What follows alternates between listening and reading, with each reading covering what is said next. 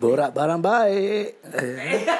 Zaman sekarang ni susah sangat nak jumpa orang share benda-benda yang elok kan. Kalau benda yang tak elok tu senang sangat orang nak share, nak sebar kan. Guys macam ni je lah kita fikir macam ni. Kalau kita ada makanan and then kita nak bagi makanan tu dekat kawan kita. Tak apa ada tetamu datang rumah kita. Contoh kata eh, tengok dua biji kari pap ni eh. Satu dah kena gigit, tinggal separuh. Satu lagi cantik lagi. Mana satu kita nak bagi dekat kawan kita atau tetamu kita. Mestilah kita bagi yang elok, betul tak? Bijanya.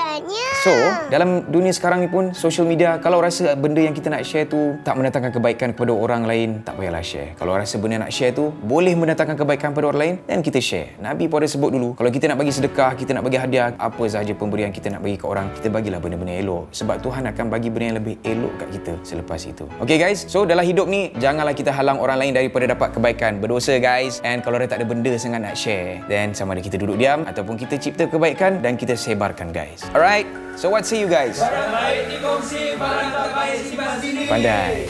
Borak barang baik.